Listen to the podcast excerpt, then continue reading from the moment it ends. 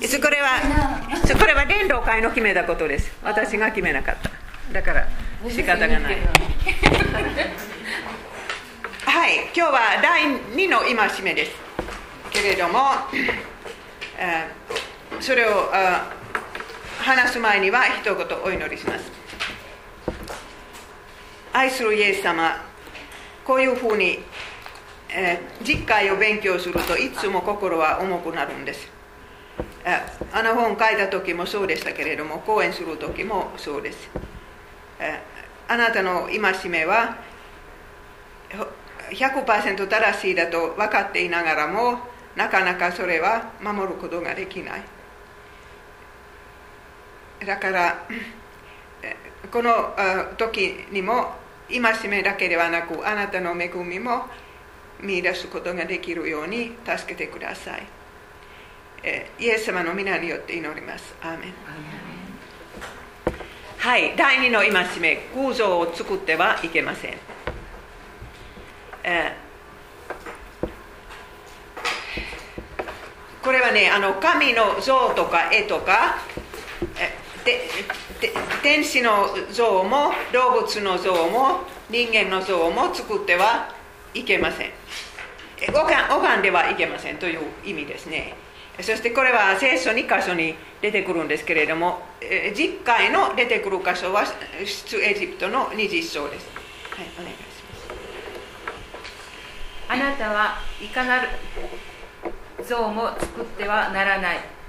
天上は天にあり、地は下は地にあり、また地の下の水の中にあるいかなるものの形も作ってはならない。あなたはそれらに向かってひれ伏したり、それらに使えたりしてはならない。そうです。だからこの文章には2つの部分があるんですね。作ってはならない。拝んではならない、えー、でももう一箇所新明記にもあるんですけれどもほとんど同じことことですけれどもね。あの、えー、どうして作ってはならないかという理由はここに書いてあります。神様を見た人がいないからその形を誰も知りませんから。像とか絵を作ったらもう間違ったものになっちゃう。はい。主がホレーブで火の中から語られた日あなたたちは何の形も見なかった。堕落して自分のためにいかなる形の像も作ってはならない。男や女の形も地上のいかなる獣の形も空を飛ぶ翼のあるいかなる鳥の形も地上を這ういかなる動物の形も地下の海に住むいかなる魚の形もまた目を上げて天を仰ぎ太陽月星といった天の万象を見てこれらに惑わされひれ伏して使えてはならない。でも最初の問題はこれは何番目の戒めですか？皆さんの中には改革派の人もここにいらっしゃるかもしれません。だからこの戒めは改革派の勝利問答には第2の戒めです。でもルーテル教会にはこんな戒めがないんですよ。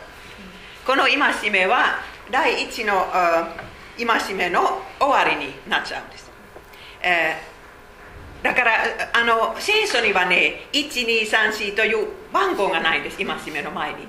でも実会というのは出てくる。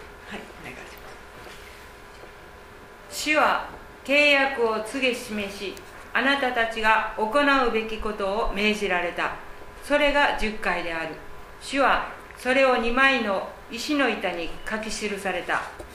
そう。だからその契約契約を守らなければならない部分はそれはもう民が守らなければならない部分は実回です。そ市内さんの契約の中で。え、だから本当に大切なことですけれども2つの板に石の板になったんです。皆さんのプリントにあるように。そしてあのこの数え方改革派の数え方によるとあなたの親を敬いなさい。それはそれで第一の板が終わるんです。だから親を敬うことはもうだから神様との関係になるんです。最初の板は神との関係。後の板は隣人との関係。でも子供たちは神様を知るようになるのは親を通してですから。そのその戒めはそそれほど大切ですね。ユダユダヤ人にとってこれはいつも第二の戒めでした。でもアウグスチヌスは300年代ではあのもうクリストの後は絵を作ってもいいという結論したんです。もうクリストは人間になったからもうもうその絵を描いてもそして像を作っても罪にはならない。そうでしょう。父なる神様の姿は誰も見ませんから。私が例えばねミケル・アンジェロの16チャペルチャペルのああれにあるあるのは大反対。ですだから神様はアダムを作る時にはこういう形になってそのその顔はねもう西洋の人もアジアの人も大きな影響を与えています。神様はああいうおじさんの顔です。父なる神の絵を描かない方がいい。でもアウグスティヌスは本当にもうイエス様が人間になられたから想像してこういう顔かなと書いてもいいと思ってそして戒めの順番を変えちゃったんです。この第2番目はもう必要ではないから。それを1の後ろに入れちゃって。そしてルターはそのままその順番を受け継いだんですでも改革派はユダヤ人の数え方に戻ったから。私はねあのルーテル教会の数え方はまずいと思います。本当にねあのこういうふうに海外伝道をする時もこの戒めは必要でしょう。まあなくなくなってはいないです。ルーテル教会の総教理問答から。でもでも本当にもうその順番がなくなったからその重さはちょっと変わってしまった。そしてあのこここの戒めについてルターの説明もないですよ、えー、そしてあの他の宗教とまあイスラム教は違うんですけどその他の宗教と、聖書の神様を比べると他の宗教は絵の宗教です。像の宗教。でもキリスト教会ユダヤ教は言葉の宗教です。言葉を通して神様とあ会います。でも他の宗教でいつも絵があるんです、えー、パラダイスでは、えー、アダムとエバは神と顔と顔を合わせましたから絵はいらなかった。もちろん本物に合うからその絵はいらない。でもそこから追放されてからの問題です、えー、たただパラダイスででもあの神様との関係は言葉が大切だった。神様は2人に小さな聖書を与えたんですね。他の木から取ってもいい。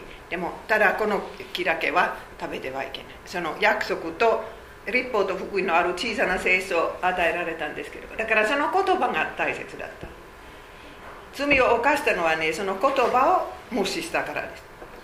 でもでもや追放されてからも問題はもっと大きくなって神様のやり方はどうも分かりませんから。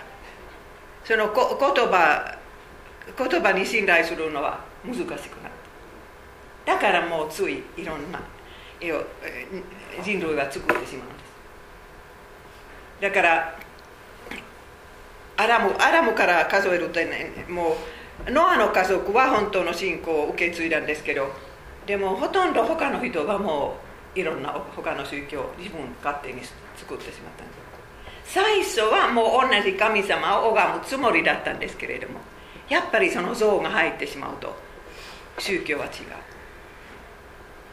え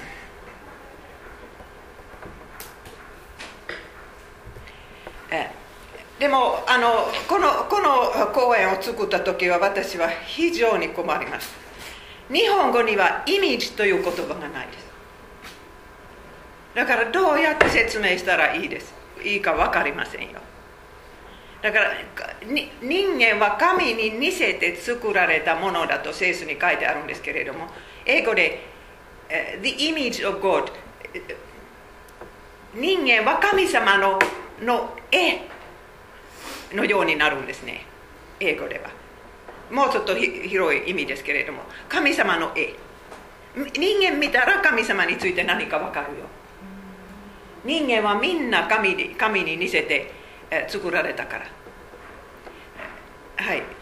2つとも読んでください。神は言われた。我々にかたどり我々に似せて人を作ろう。神はご自分にかたどって人を創造された。アダムは自分に似た自分にかたどった男の子を設けた。このカタドルという意味は私ちゃんとわからない。説明してください。カタドル鋳物の方？のこと？あそう？コピーですね。コピーっていうかね。あそうですか。はいはい。まあいい言見る葉です。っていうのと形とまた違うそうですね、形をきっちり取るってことですよね、そうですか。はい。まあそれで日本人は分かるんですけどイメージという言葉がないから困ってます。はい。だからもう本当にねいくら堕落した人でももうひどい罪を犯した人でもねその人の顔を見たら何か神様のことが残ってます。その人も神様に、えー、語るる形に作られたから。そこには神人間の価値があるんです。そしてもう創造者の神様を信じない人はもう動物と人間の区別はわからないしそしてねどうしてもひどい罪を犯した人でもえ人間扱いしなければならないかはわからない。えでも堕落した人は子供を産むとやっぱりお父さんにかたどって生まれてくるんです。アダムの子供にはこの2つの部分があるんです神様にかたどった部分と罪人のお父さんお母さんにかたどった部分。人間は今そういうものです。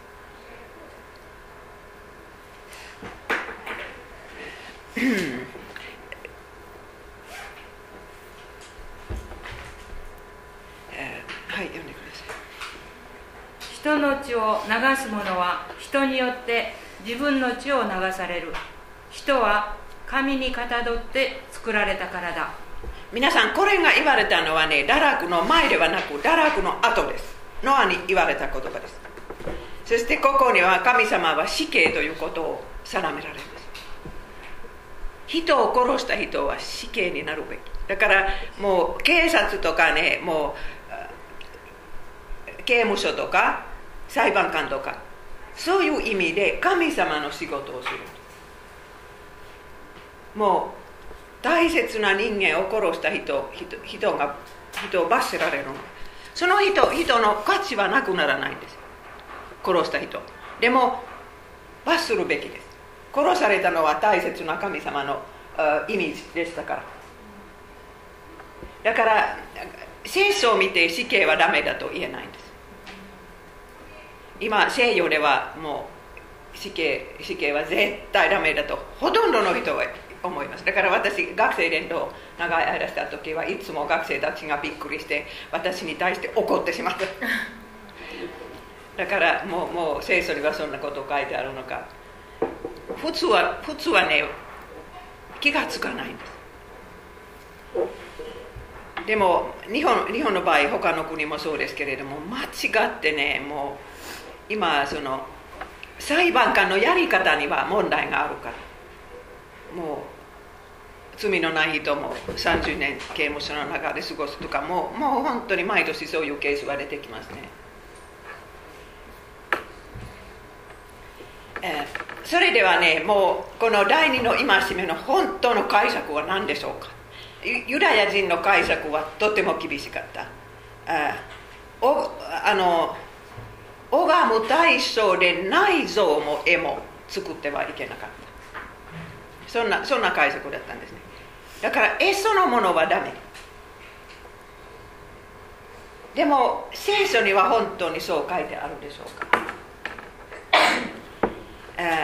神様はこの約束の箱を作られる時にはこんな命令を出さ出されました、はい、お願いし一つのケルビムは一方の端他のケルビムは他方の端に作る。ケルビムを贖いの蓋の一部としてそれを両端に作る。ケルビムは天使ですよ。さっきの箇所の中では神様は天使天使の像を作ってはいけないと言われたでしょう。そしてねご自分が一番聖なるところに一番聖なる箱の上に天使2人作りなさいと言うんで矛盾していませんか？つまり私この箇所を見たらね神様は拝む体操の拝むために像を作ってはいけない。そういうつもりでこんな戒めを与えられたと私は信じます。だから他の絵も像もいいんですけれどもただそれを拝んだらもうダメ。だからユダヤ人の解釈は最初から厳しすぎだと私は思います。皆さんどう思いますか？ユダヤ人は私後で話しますけれどももう空想礼拝の戦いの歴史なんです。でもイエス様の時代になったらねもうローマの下にある国だっただったでしょう。だからローマ人は自分のその和紙のあれがあったでしょう。何と言うんですか？旗。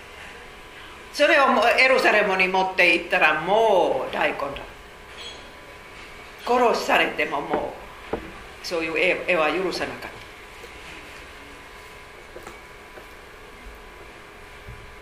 たイスラム教は今もそうですねだから、えー、そのモモスクに行ったらねもう本当に他のそういう何何ですか面白い。絵ではないですけれどもそういう面白い。もういろんな色のものがあるんですけれどももうアフガニスタンから絵を持ってきたらいいんですけど。はい。ちょっとイスラエルの歴史をもう復習しましょうか。旧約聖書を読むと偶像礼拝。の歴史だと分かります。本当にもううんざりするほど。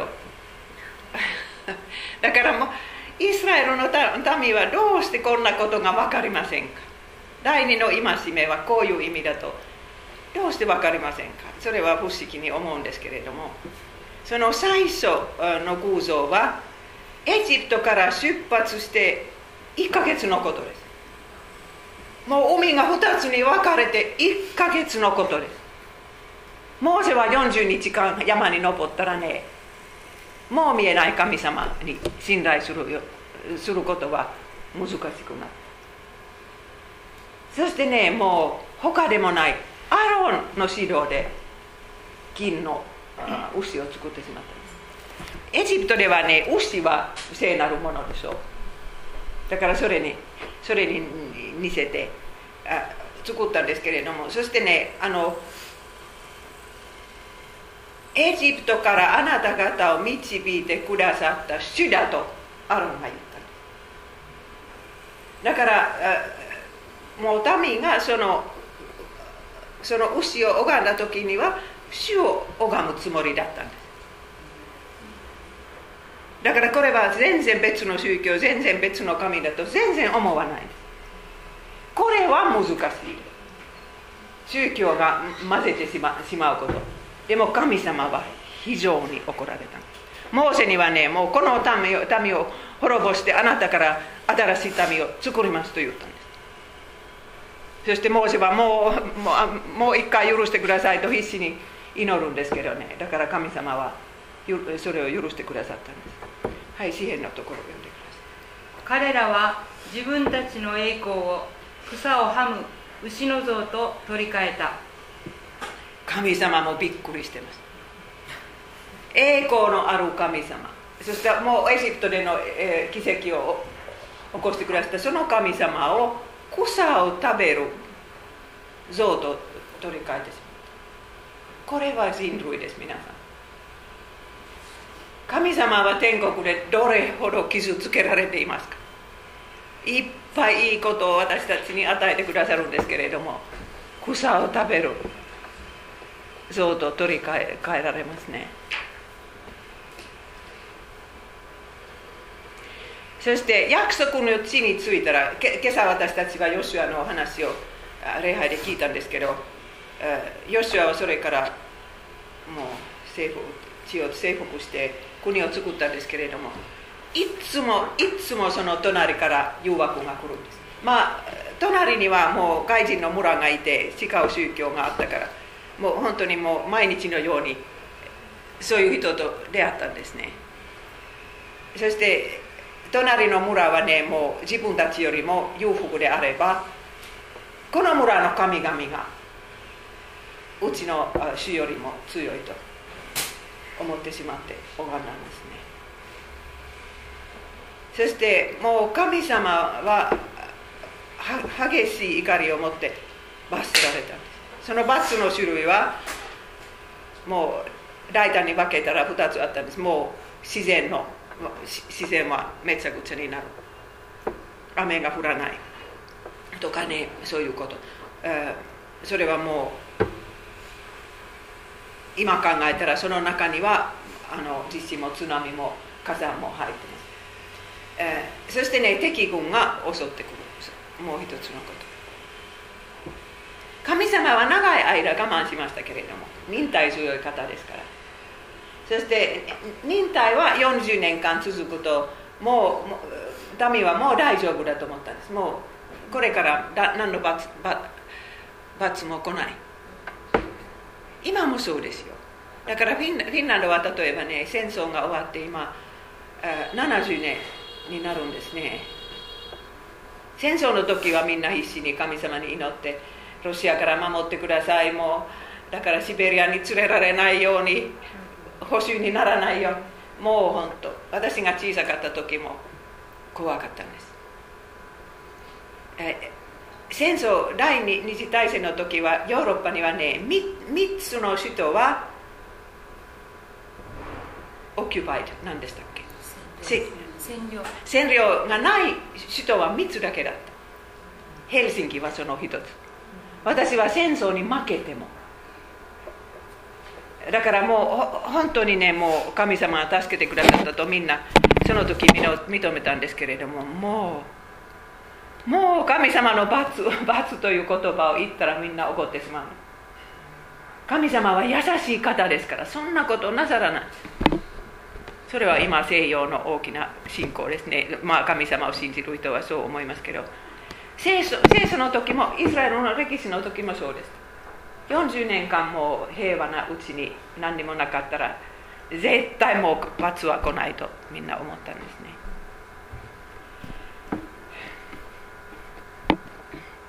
えー私はねその王様たちの信仰を一回全部調べ調べました。でもその調べた結果は本に書いもう日記に書いてその日記はフィンランドにあるからそれはそれは調べることできなかったんですけれどもとにかくね半分以上は偶像を拝んだイスラエルの大切な王様の中から半分以上ですよそして一番最悪の時はこの人はね熱心な信徒のヘゼキヤ王の息子ですこんなことをしたんです。600年代です。はい。彼はまた主の神殿の2つの庭に天の万象のための祭壇を築いた。彼はベンヒノムの谷で自分の子らに火の中を通らせ占いやまじないを行い魔術や口寄せ霊媒を用いるなど主の目に悪とされることを数々行って主の怒りを招いた。マナセはねその神殿の庭には太陽と星を拝むそういうところを作ったそしてもう魔術とかこれは全部この戒めに反することです。霊媒とか魔術とか占いとか。そういうそういうもの。そしてモアブモアブアンモンの宗教ではあの子供自分の子供たちをて火の中を通らせましたよ。だから家族には災いがやってきたら一人の子供を捧げたらもう残りが救われるという考え方です。それをあいっぱいあったのはこの王様、えーでもあの預言者たちはみんなもうみんな揃って最初から最後までこの空想礼拝を批判したんです。エリアという人は私来年話しますけれども今年私エリアについて本出出版されたからエリアを調べました。エリアは何にも書かなかった預言者です。だからそのイザヤたちの前100年前の人ですでも預言者だ預言者を数える時はもちろんモーゼもも預言者でしたけれども本当預言者の時代はエリアから始まります。そして皆さん覚えてるでしょう。あのカーメルさんの上でああいう戦いがあってバールの預言者400人。エリア1人だけ。そしてエリアはちょっとそのバールをの預言者たちバールをバカにしたんです。はい。真昼頃エリアは彼らをなじあって言った大声で呼ぶがいい。バールは神なのだから。神は不満なのか。それとも人目を避けているのか。旅に出て旅にでも出ているのか。おそらく眠っていて起こしてもあ起こしてもらわなければならないだろう。皆さんどう思いますか？他の宗教の神をこんなにバカにしていいですか？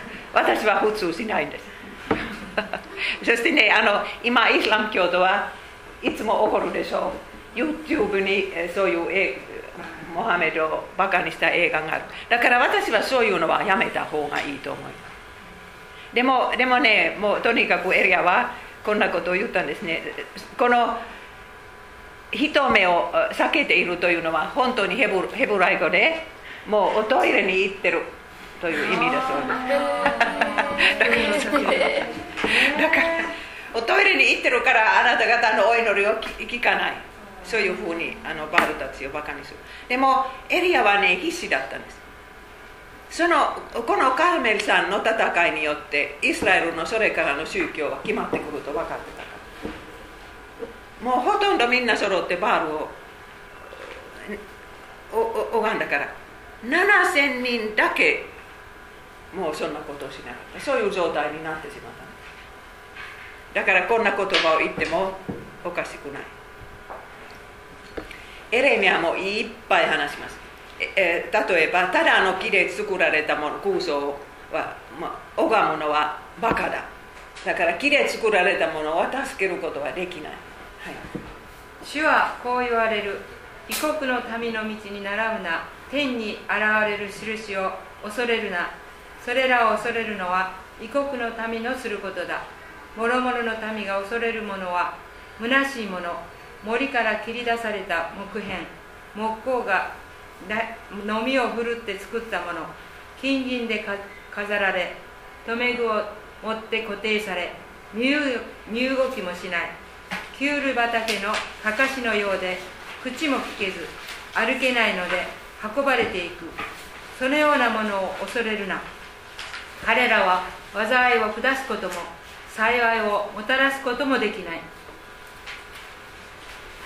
そうですね。だからもう本当に世界中の何パーセントはね木とか石で作られたものを拝むでしょうか。もう本当にもう何十パーセントでもあるんですけれどもこんなことを考えないでしょうか。どうしてこんなものが助けることができますか、えーそしていいざやもあ空想が役に立たないと言います。お願いします。彼らの中に助言を与うる者はない。彼らに問いかけても一言も返さない。見よ彼らはすべて無に等しく技も虚しい。彼らのいた像はすべて風のように移ろいだ。これはあのタタイのタイの津波のタイか多分インドネシアだと思います。いえインドネシアは仏教ではないですね。タイタイベだと。思うトナムもこんなりましたよ。何？ベトナムもこんなりましたよ。大きいキンキンの。うん、でもでもベトナムには津波がなかった。だからこれは津波の後ですけどね。でもあの そうだけが重いからああ座ったままなんだ。すごいでもでもその像は周りを守ることができなかった。できてないですね。でもい今ねあの東北の後は日本人もそういうふうに考えるんじゃない？だから日本のもともとの神々が守ることできなかったんです。でもキリスト教会の神様はどうしてそこにいる？クリスチャンを守ってくださらなかったの。これについて私は予部記の講座でいっぱい話しました。皆さん覚えてますか？はい。とにかくねあの旧約聖書は偶像は虚しいものだと言うんです。はいお願いします。すべて偶像に仕える者虚しい神々を誇りとする者は恥を受ける。神々はすべて主に向かってひれ伏す本当にはねそういう神々が存在存在しないんですけれどもあのパウロはそれをはっきり言うんですけれどもその背後には悪霊がある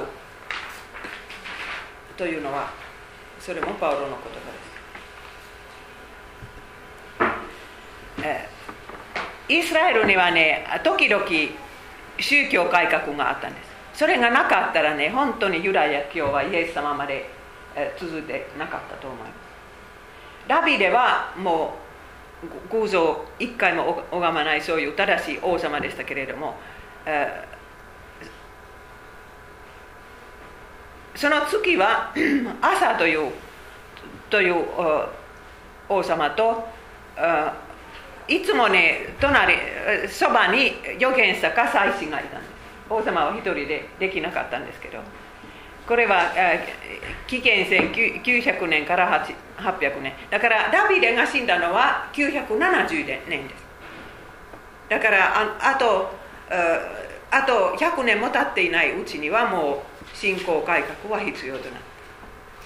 その次はヨサファットというとてもいい王様でしたけれどもあのその預言者は私3つからなかったんですけれどもその時はイスラエルとユダは2つになってだからちょうどエリアがイスラエルに活躍した時です。だからヨサファットはエリアの噂を聞いてこんな勇気が勇気を出したかもしれません。これは800年代です。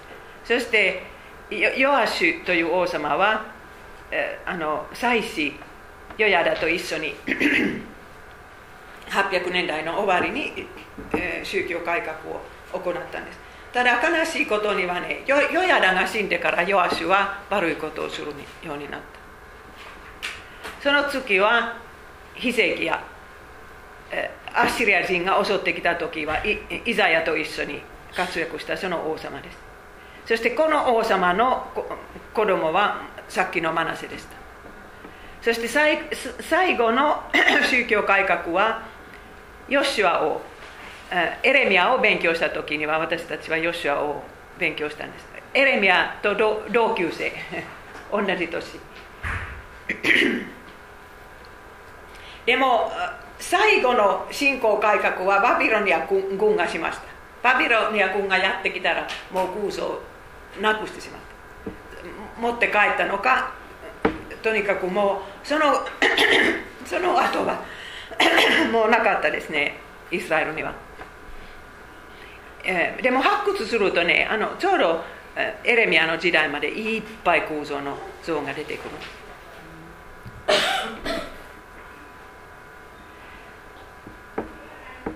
預言者たちが言ってたのはその報酬は偶像礼拝の罰だ。北北イスラエルはアシリアにえー、そのために空想礼拝のために連れられていってそこへ消えてしまったんです。帰ってこなかった。でもユダはバビロニアに保守になった時はその時偶像から離れたんです。だからバビロニアには いっぱいいっぱい偶像があったのにその時旧約聖書を一つの書物に集めてそれを読んでもうこれをやめましょうと決めそれからは問題ではなかった。それからの問題はもうパリサイ人たちのような傲慢になること。問題は変わるだけ、えー、旧約聖書の最後にはあのダニエルの話があるんです。もう時間通りに見たらダニエルは最後の方ですけれども。そこにはねもう他のユダヤ人にいいいい例を挙げたダニエルとその3人の子供たちの友達の話です。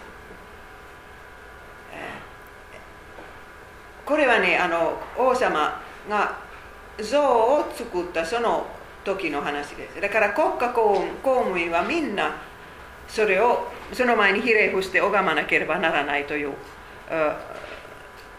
そういう儀式になったんです。だからそしてちょうどダニエルの3人の友達はその地方に住んでましたから呼ばれたんです。そ何をするのか。カイサルにカイサルのものだけ与えて、えー、そして神に神のものを与えるののかそれかカイサルに神様のものを与えてしまうか形だけでもその像の前で拝んだらねもう王様に、えー、信仰信仰を与えるということになるはいお願いします。伝令は力を込めて叫んだ。諸国所属諸言語の人々よ。あなたたちに告げる。あらゆる楽器による。音楽が聞こえたなら。ネブカドネツァル王の。建てられた。金の像の前にひれ伏して拝め。ひれ伏して拝まない者は。直ちに燃え盛る炉に投げ込まれる。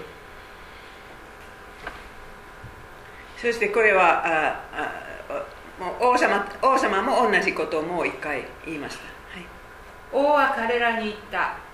もしも拝まないなら直ちに燃え盛る炉に投げ込ませる。お前たちを私の手から救い出す神があろうか。そして友達の返事です。私たちのお仕えする神はその燃え盛る炉や王様の手から私たちを救うことができますし必ず救ってくださいます。そうでなくともご承知ください。私たちは王様の神々に仕えることもお立てになった。金の像を拝むことも決していたしません。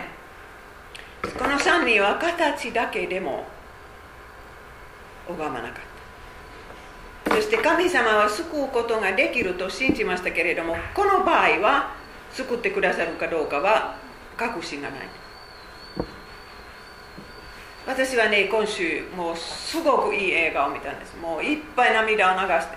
フィフィンランドへ帰った時はもうあちこち安い CD を買って。私テレビがないから CD を見たいんです。だから皆さんはねいい日本映画の CD を持ってたら貸してください。えこれはね2010年はカンでカンベルリンで何か賞を受けた映画なんですけれども本当の物語です。それはあの北アフリカのちょっと待ってください。北アフリカのアルゲリアアルジェリア。という国、何？アルゲリア。アルア。ルジェリアという国。国の山奥の話です。アルジェリアはもうあのアウグスティヌスの時には一番キリスト教会の強いところだった。もう北北アフリカそこからムスリム教が入って今山奥にクリスチャンのあの村があるんですけどその村にはフランスから6人の何ですかカトリック教会の祭司ではないですけどあの何て何て言うんですか文句文句文句あ文句あの牧師じゃなくて何だかな覚え修道院そうそう修道士修道士はい。6人の修道士男性がその村にいつもそこにはねあの修道院があったから昔からそこには修道士が住んでいたんですね。そしてアルジェリアには何年か前前にはねもうその激しいイスラム教が入って月々その村を破壊して燃やして人を殺してしまうだからその6人の修道院は待ってます。いつ来るのか。そしてねもうフランスに帰りましょうか。フランスに帰ったら村人を放っておく。でも必ずいつか来る。と分かってた。皆さんだったらどんなどどうしますか？その修道院の半分は帰りたかったですね。もう6人か8人か8人でしたね。そのだから本本物の修道院6人、そして助けてくれる人は2人。半分は帰りたかったんですけれども、そのえその指導者は本当にもうすごいクリスチャンだった。だから少しずつ納得させて、もうみんな残りましょうと。そういうことになった。そして ちょうどクリスマスのイーブイブにはそのイスラム教の激しいグループが入ってきてお医者さんが欲しい。そこには一人の修道院が医者だった。だから連れて連れて行きます。そしてトップの人は嫌嫌だと言ったんです。ここからもうもうどこへも連れて行ってはいけません。そしてあなたにはもうあそんな決める余地がないとそのムスリム教の人が言ったんです。でも修道院はいいえ私には決める余地があると言ったんです。だからつまりねもう殺されてもいいというということだった。でもその時はねあのムスリム教の人はこんな勇気のある人を尊敬して出て行ってしまったんですでもあ後でもう来てもうその中から6人を殺してしまったでも本当にもうあのあの映画に日本日本語の字幕があったらみんなで見たいですよフランス映画ですけどねあんな賞を受けましたからあるかもしれません誰かが調べてくださる、うん、私その映画を次の時持ってきます。はい、大は何私フィンランド語の大しか知らない、はい、だから本当に決めるよ決めることはできるんです。この3人も決めることができたんです。仕方がないと言っても拝んでしまう。それだけではないですもう殺されてもいいと思ったらねいつもあの決めることができるんです。カイサルのことか神のことか、え、そしてあの本当に、聖書にはこんな慰めがあるからその燃える炉の中にイエス様がいらっしゃいます。本当に救うことができるそしてそれで殺されたら本当にねそのフランス人の修道院たちは殺されても種をまくんです逃げてしまったら何にもないですキリスト教会が逃げてしまうということになるんですえその続きはなかったんですけれども私本当に確信してますその修道院には今も修修道院には今も修道士がいると私確信してますフランスから若い者が行って殺されてもいいと思ってきっと行ったと思いますはい。これはイスラエルの歴史だったんですけれどもそれからイエス様が生まれてくるんです。そして、えー、イエス様の絵を作るように少しずつなったんですけれどもその絵を拝んではいけないとこの戒めは今でもそれを言います。それはいくらイエス様の絵であってもマリアの絵であっても絵を拝んではいけません。像を拝んではいけません。でも初代教会はもう最初から大きな試練があったんです。ローマ帝国の絵を拝むかどうか。そしてそれもしかしたらねそれはキリスト教会の中の一番激しい、えー、迫害であったかもしれません。今まで。いっぱい人が殺されましたけれどもそしてねライオンに食べさせられた。家族ぐるみで。でもそれほどキリスト教会が成長した時代がないんです。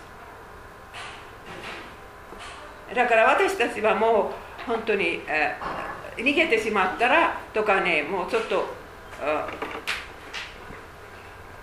もうらっきょうしたら評判が良くなると思うんですけれどもこの場合はとにかく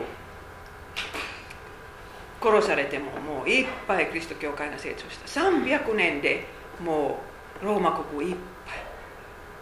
キリストさんがもう少しずつ大多数になったんです、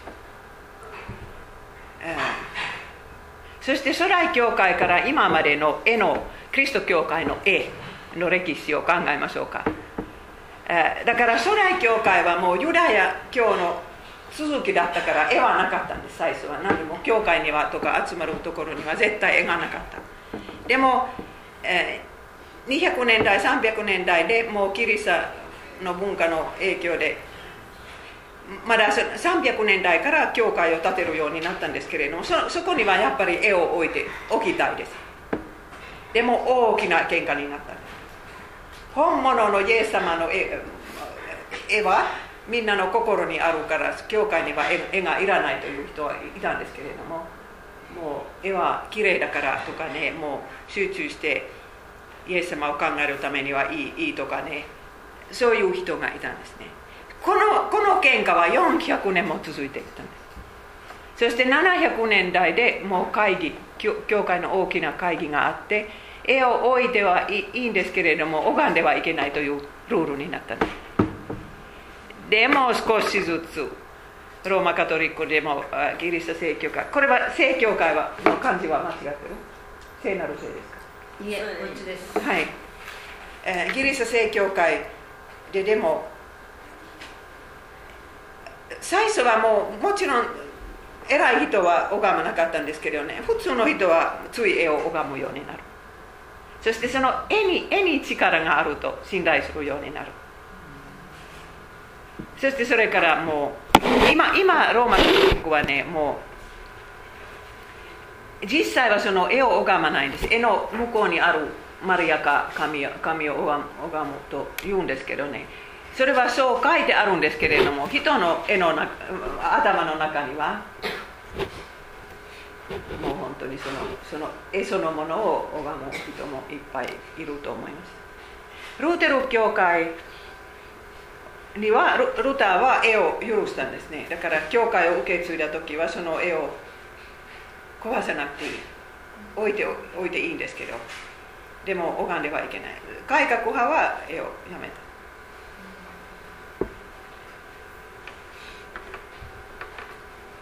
え、偶像礼拝の魅力は何でしょうか？どうしていつもね本当の神様を知っていながらも誘惑はどうしてあるんですか？そして本当の神様を知らない人もどうして空想を拝むのか？最初はね豊かな収穫とかもっと子供が欲しいとかねそういうところから始まったと思います。だから隣の村村にはもう収穫も子供も多かったならば誘惑は強くなったと思います。そして家族の幸せを求めるためには空想を拝んだ人はいっぱいいたんです。災いから守られるためとか将来を知りたいからその占いとかそういうのはいっぱいあります。またアルアドバイスが欲しい。欲しいから。もう一つはね道徳は普通低いですね。空想を拝むそういう宗教にはもう実会のような厳しいルールがないです。と特にねもう男女との関係において。だからもうこんな実会のような厳しいルールはいらないからこっちの宗教はもうちょっと優しいです。その魅力もあったと思います、えー、でも皆さん空想は災いを招くことができますか？日本ではもう戦争崇拝をやめたら絶対災いがやってくると思う人はたくさんいるんじゃないですか。皆さんクリスチャンになった時は怖くなかった？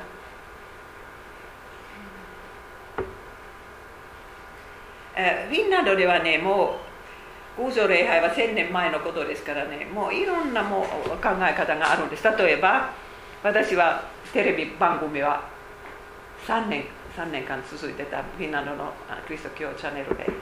そしてね昔の飾りがあったんです。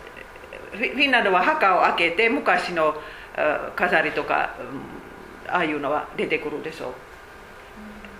でもそのその昔の飾りは昔の空想礼拝はと何か関連があるそうですけれども私はもうそんなのはもう構わないと思います。でも それはそういう飾りを何ですか？あのぶら下がるもの。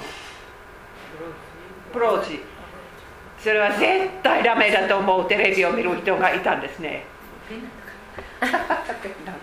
はいだからそのその線はどこに引くのか難しいです、えー、クリスチャンの中にももう洗礼を受けたばかりの人の中にももしかしたらねもうこれをやめたら罰が当たる。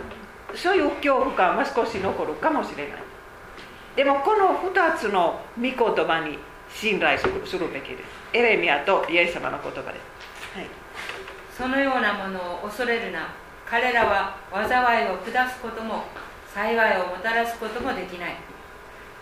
敵のあらゆる力に打ち勝つ権威を私はあなた方に授けた。だからあなた方に害を加えるものは何一つない。だからいくらね空想に囲まれても崇拝をやめてもとにかくそクリスチャン洗礼を受けている人はもう何にも恐れることないんです。イエス様の血によって守られている。だから暗闇暗闇も幽霊も何にも恐れなくていい。害を加えることのできるものは何一つない。皆さん覚えてください。そして怖くなる時にはこの言葉を思い起こさせて。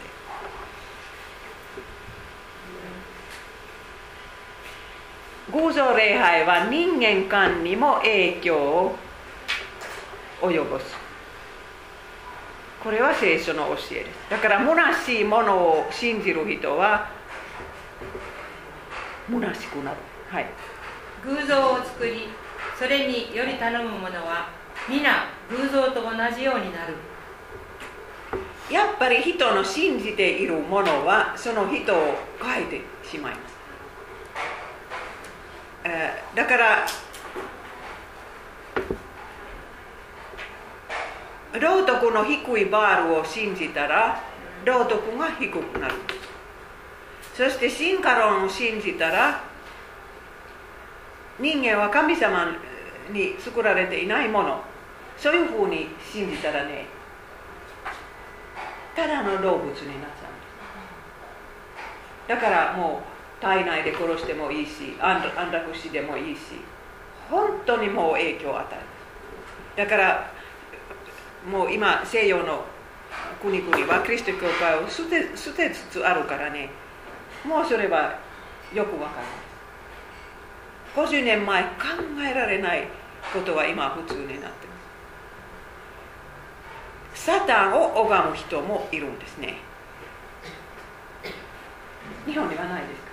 れはやっぱりねもうキリスト教会を捨てたもんかなアメリカとか西洋には映画にはよく出ますそう。だからサタンを拝んだら本当に悪い人になるんです。もう相手の痛みをインジョイするようになる。殺すのは楽しい。だから本当にねもう信じている相手そのものはこっちに影響を与え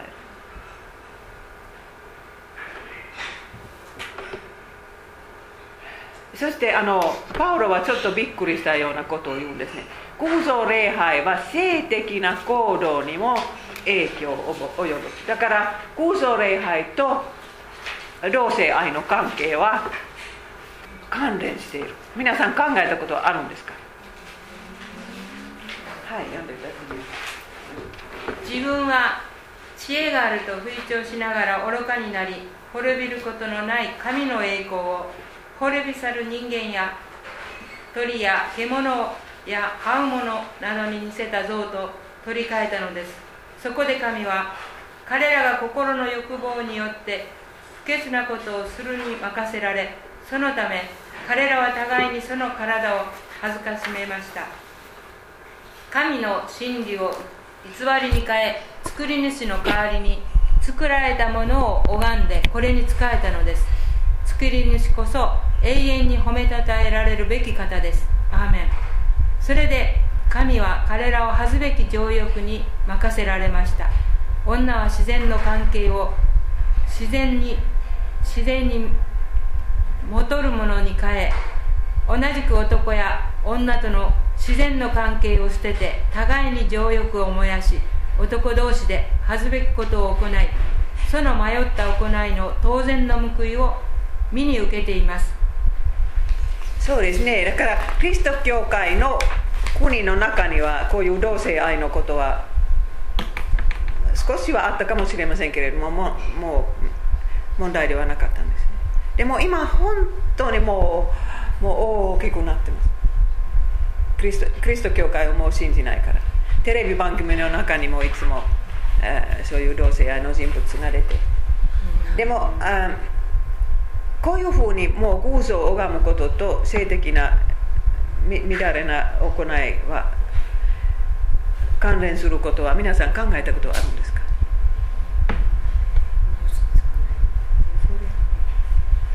とにかくパウロはこう言いますだからこんなことをしましたから神様はその情力に任せました。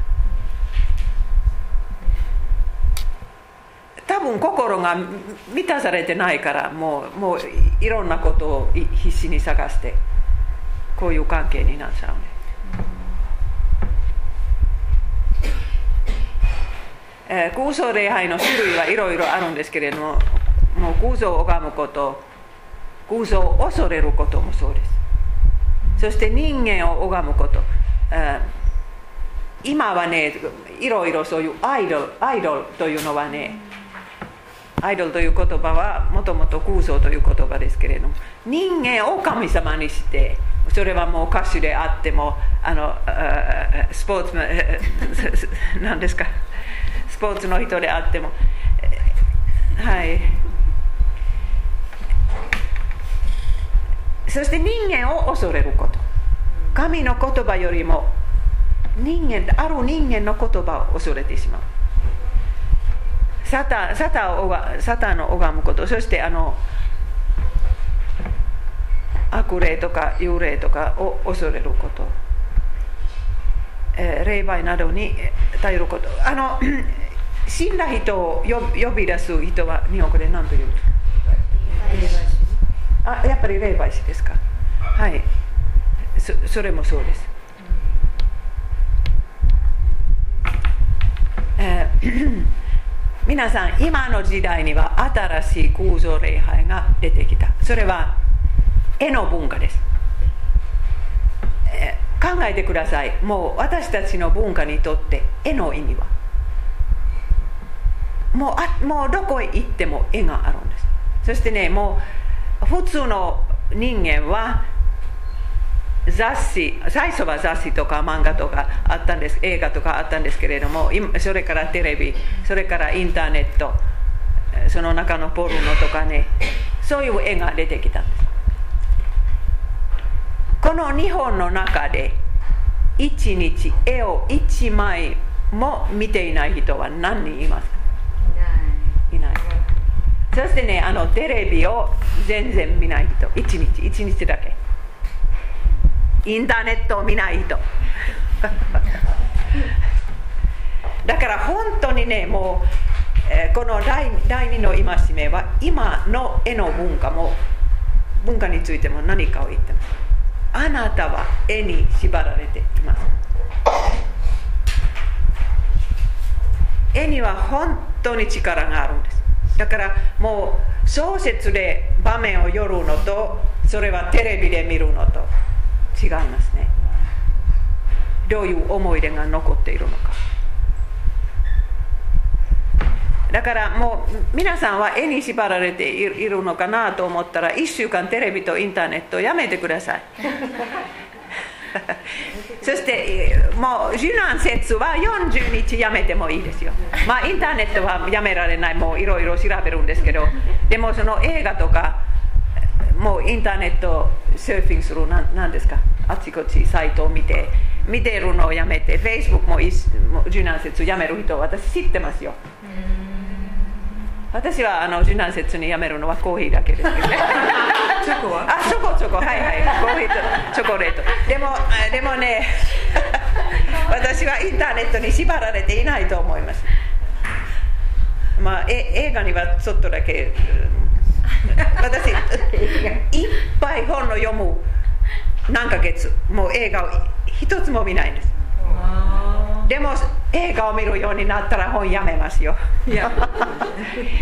昨日私アメリカからいっぱいあの本いい本注文しましたからそのうち、えー来ると思います。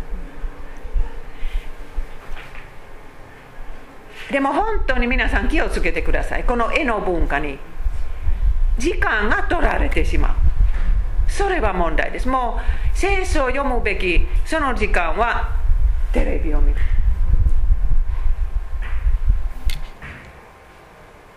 キリスト教会も言葉の文化よりも絵の文化になってます。だから言葉だけ。いい本読む人は少なくなってます。特にね神学的な重い重い内容の本は。誰が読みますか？昔ねもう30年前よく読まれていたんです。学生たちも読んだんです。本当に教科書もね昔の教科書と今の教科書比べてください。昔は本当に文章若い子供たちも文章を読んだんですけど今どどこどのページを見てもい大きい絵があって文章が少ない。新聞もそうです。本当に私フィンランドの新聞はもうこっちの方がいいです。私読売英字版読んでますからね。もう長い記事があっても字だけあ、いっぱいあるから私それは非常に喜んでます。フィンランドで夏は 2, 2ヶ月半過ごしてねここに着いたらもう読売新聞に電話して明日からお願いしますそしてそれをもう朝のコーヒー飲みながらあの新聞見たのは楽しかった、う んそうだから教会もねもう普通の説教だけではなくいろんな模様催しが入ってますね。言葉の文化は弱くなってま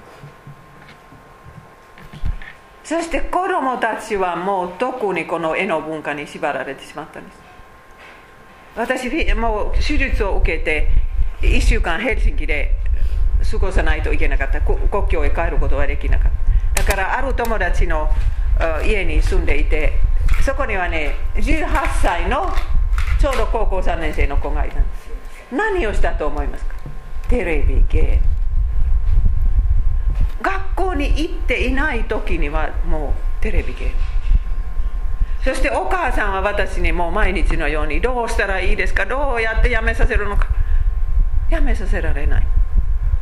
もちろんお父さんとお母さんが一致しても何年か前からもう厳しく決めて毎日何時間とかそういう方法があったらいいんですけど18歳ではもうやめられない。そしてもう面白い戦争のゲームですからね。そこには新しい部分は40ユーロで買って4000円で買ってまた新しいこと。そして外国でもう世界中の人と一緒にやってます。こっちがやめると他の人が困る。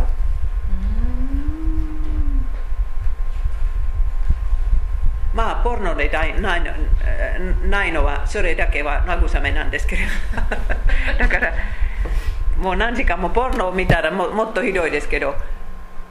でもでも皆さん今の小さな子供はどうなるんですか？この絵の文化からどうやって守るのか？これはもうキリスト教新聞でもいろんな記事を書いて親にアドバイスをするべきですよ。とかセミナーを開いて。そう思いませんか？何か方法があればそれはみんなに教えるべきです。そしてねあの私この間3人の男中学生だったんですけれどもどこかに3人揃って座っていて一言も言いません。こういうふうにやるから。た例えばねフェイスブックを通してお互いに話しているのかなと。と思ったんですだから普通面と向かっての会話は少ない。フェイスブックを通して若者が話します。そしてあのインターネットの中で全然ち自分と本物と違う人物を作ることができます。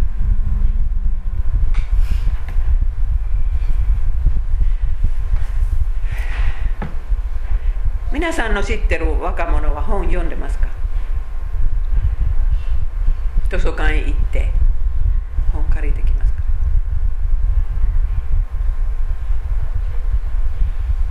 本当に私も老いとめのために、えー、親の家に小さな図書館作ってまでもういい本本読ませたかった古本屋へ行っていいのを探してもうそして進めましたね。もうこの本読んでください。読みなさい。この本読みなさい。そしてもう面白くない本は1回でも進めたらもう私を一生信じなくていい。おいとめに言ったんですよ。そして昔妹たちにもそう言いましたから。だからもう世界中のいい人いい本は読んだんですね。でも今の若いおいとめはもう読まない。どうしたらいいですか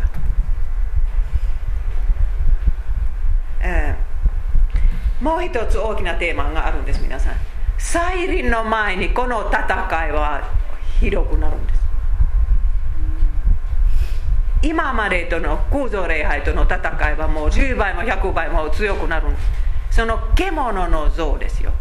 だから偽預言者があアンティクリストがあって反クリストがあって偽預言者があってそしてねその偽預言者は獣。これも三位一体のようなものですけれど。その獣の像像を作ってもらいます。そしてみんなこの世の人はそれを拝まないといけない、はい、さらに先の獣の前で行うことを許された印によって地上に住む人々を惑わせまた剣で傷を負ったがなお生きている先の獣の像を作るように地上に住む人に命じた。第二の獣は獣の像に息を吹き込むことを許されて獣の像がものを言うことさえできるようにし獣の像を拝もうとしない者があれば皆殺しにさせた。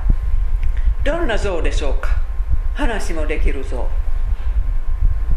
でも何かそういう本当に強い力はこの背後にあるんです。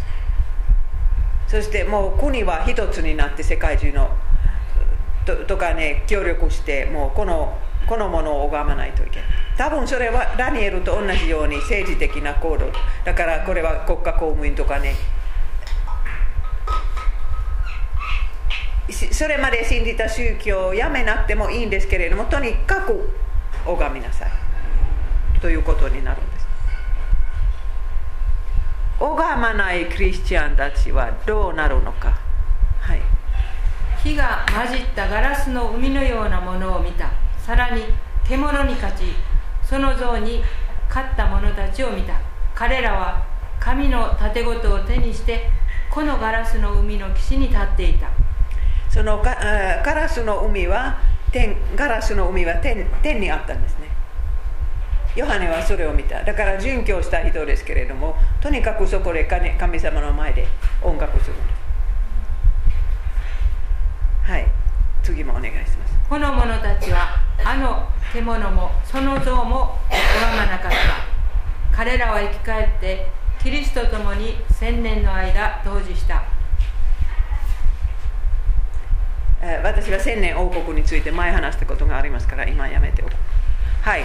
でも獣の像を拝んだ人はどうなりますか、はい、その苦しみの煙はよよ限りなく立ち上り獣とその像を拝む者は昼も夜も安らぐことはない。ここに神の掟を守りイエスに対する信仰を守り続ける聖なる者たちの忍耐が必要である。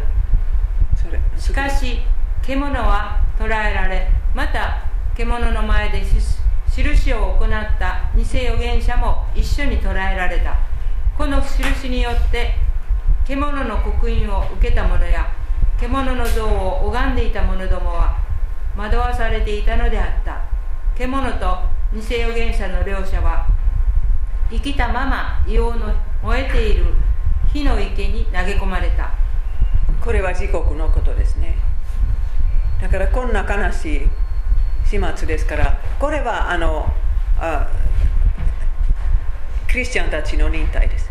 だから少しの間迫害を受け受けもう殉教しても最後には天国に行ける。そしてもうそれそれを拒んだ人は自国へ行くということを考えたら何とか我慢できるかもしれない。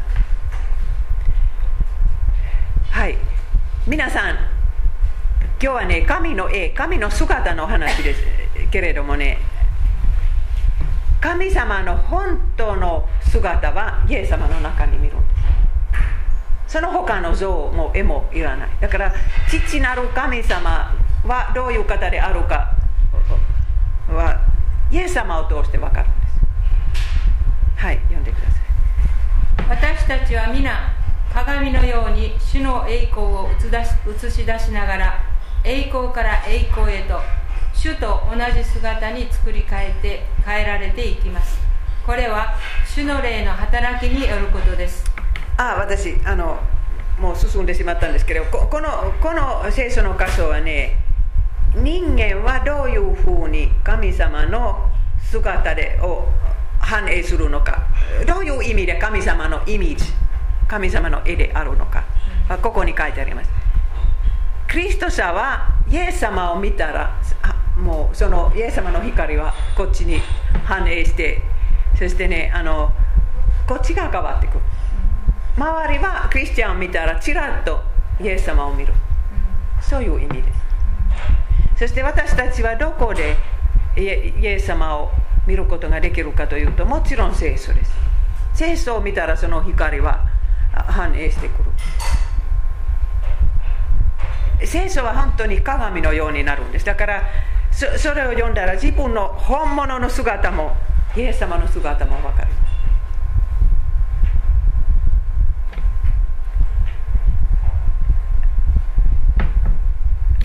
同じテーマの続きです、はい、神は前もって知っておられた者たちを巫女の姿に似たものにしようとあらかじめ定められました。それは巫女が多くの兄弟の中で長子となられるためです。だからもうこの世が作られる前から神様はこのマイリスは巫女と巫女のに似ている巫女の姿に似たもののように神様は考えてくださった。私を作る前皆さんもそうです、えー、そしてそれはクリスチャンにならなかったら神様の形は少しは残ってますけれどもクリスチャンになったらもう完全に変わるのはねイエス様の再臨の日です。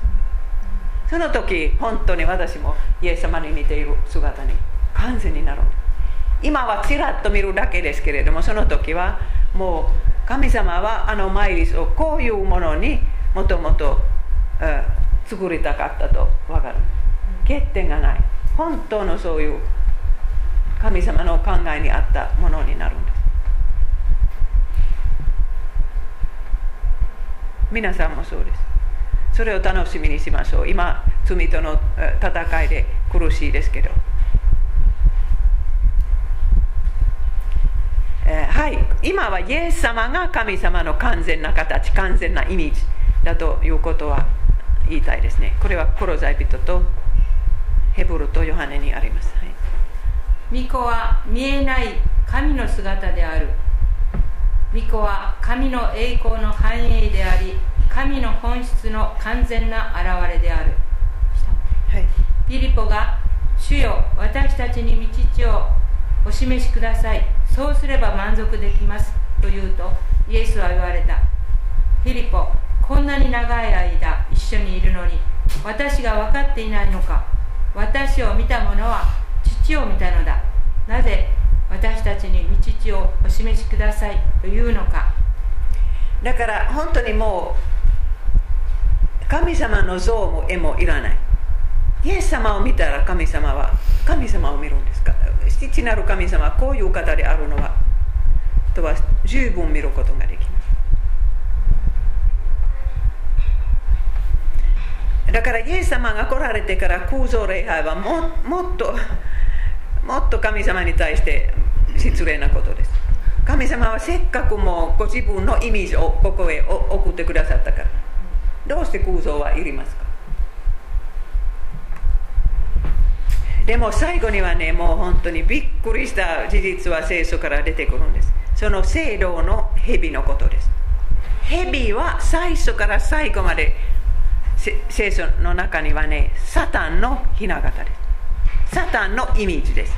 サタンの姿です、えー、でもねあの民数記の中で民は罪を犯してもまた神様に対して文句を言ったら神様は毒蛇を送られたんです。そしてそのその毒から治治る方法はこれですね、はい、主はモーセに言われた。あなたは炎の蛇を作り旗竿の先に掲げよ蛇に噛まれた者がそれを見上げれば命を得る。これは本当におかしな方法ですね。見るだけで蛇の毒から治るそしてこれはもう人間が頑張るとかねもう非常に後悔するとかねもうそんな方法ではないです。ただテントから張ってきてあのその蛇を見るだけで治る。そういう蛇です。サタンのひな形であるはずのこの蛇は救いの方法になったんです。そしてイエス様はヨハネ3章にご自分がその蛇だと言われます、はい、そしてモーセが荒れ野で蛇をあげたように人の子もあげられねばならない。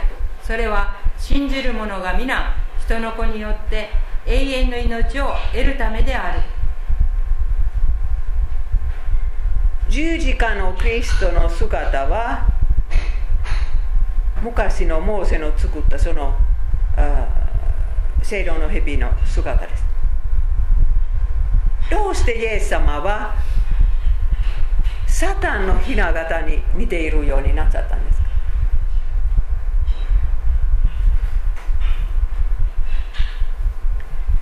イエス様はねあのイエス様の苦しみの詩篇は2つあるんです。22とあ69そしてあのここういうふうに我が神我が神どうして私をお見せになったんですか？その詩篇の続きですこれ。はい。私は虫けらとても人とは言えない。人間のクズ民の恥。私を見る人は皆私を嘲笑い。唇を突き出し頭を振る。イエス様は虫けらのようになったというのはこの詩篇の中にもありますえー、そしてライニコリントもお願いします。罪と何の関わりもない方を神は私たちのために罪となさいました。私たちはその方によって神の義を得ることができできたのです。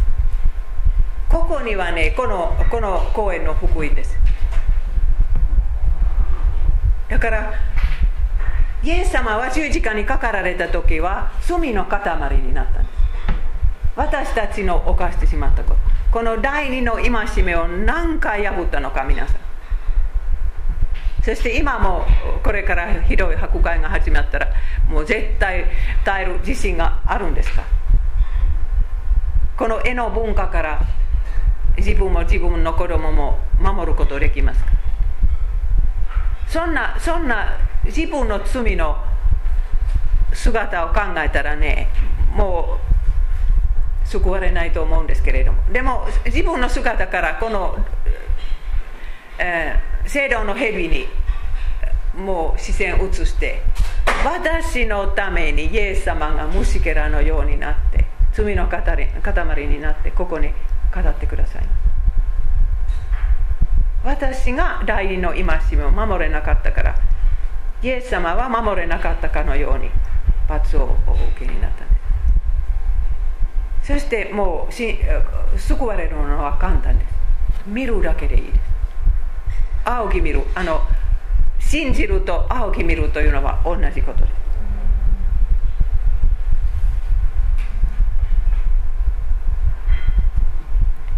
この紙幣の姿は結局私のあるべき姿ですね。虫けらのようになって、民の恥とかでもでも私私を憐れんでくださったイエス様は代わりにそういう姿になられた蛇の姿だから第二の戒めを破った人はどうしたらいいですか？聖堂の蛇を恵みの手段の中で見なさい。恵みの手段は聖書、洗礼、生産式。聖書を読むときには、その中からイエス様とその罪の許しを探してください。そして生産式に預かるたんびに、これこれの戒めを守らなかったからお許しくださいこの。だからその血とイエス様の血と体を罪の許しのとして受けてくださいそれは解決ですはいこれで終わります。この次は、イエス様の名前についてです。神の名前についてです。次の言いまね。えー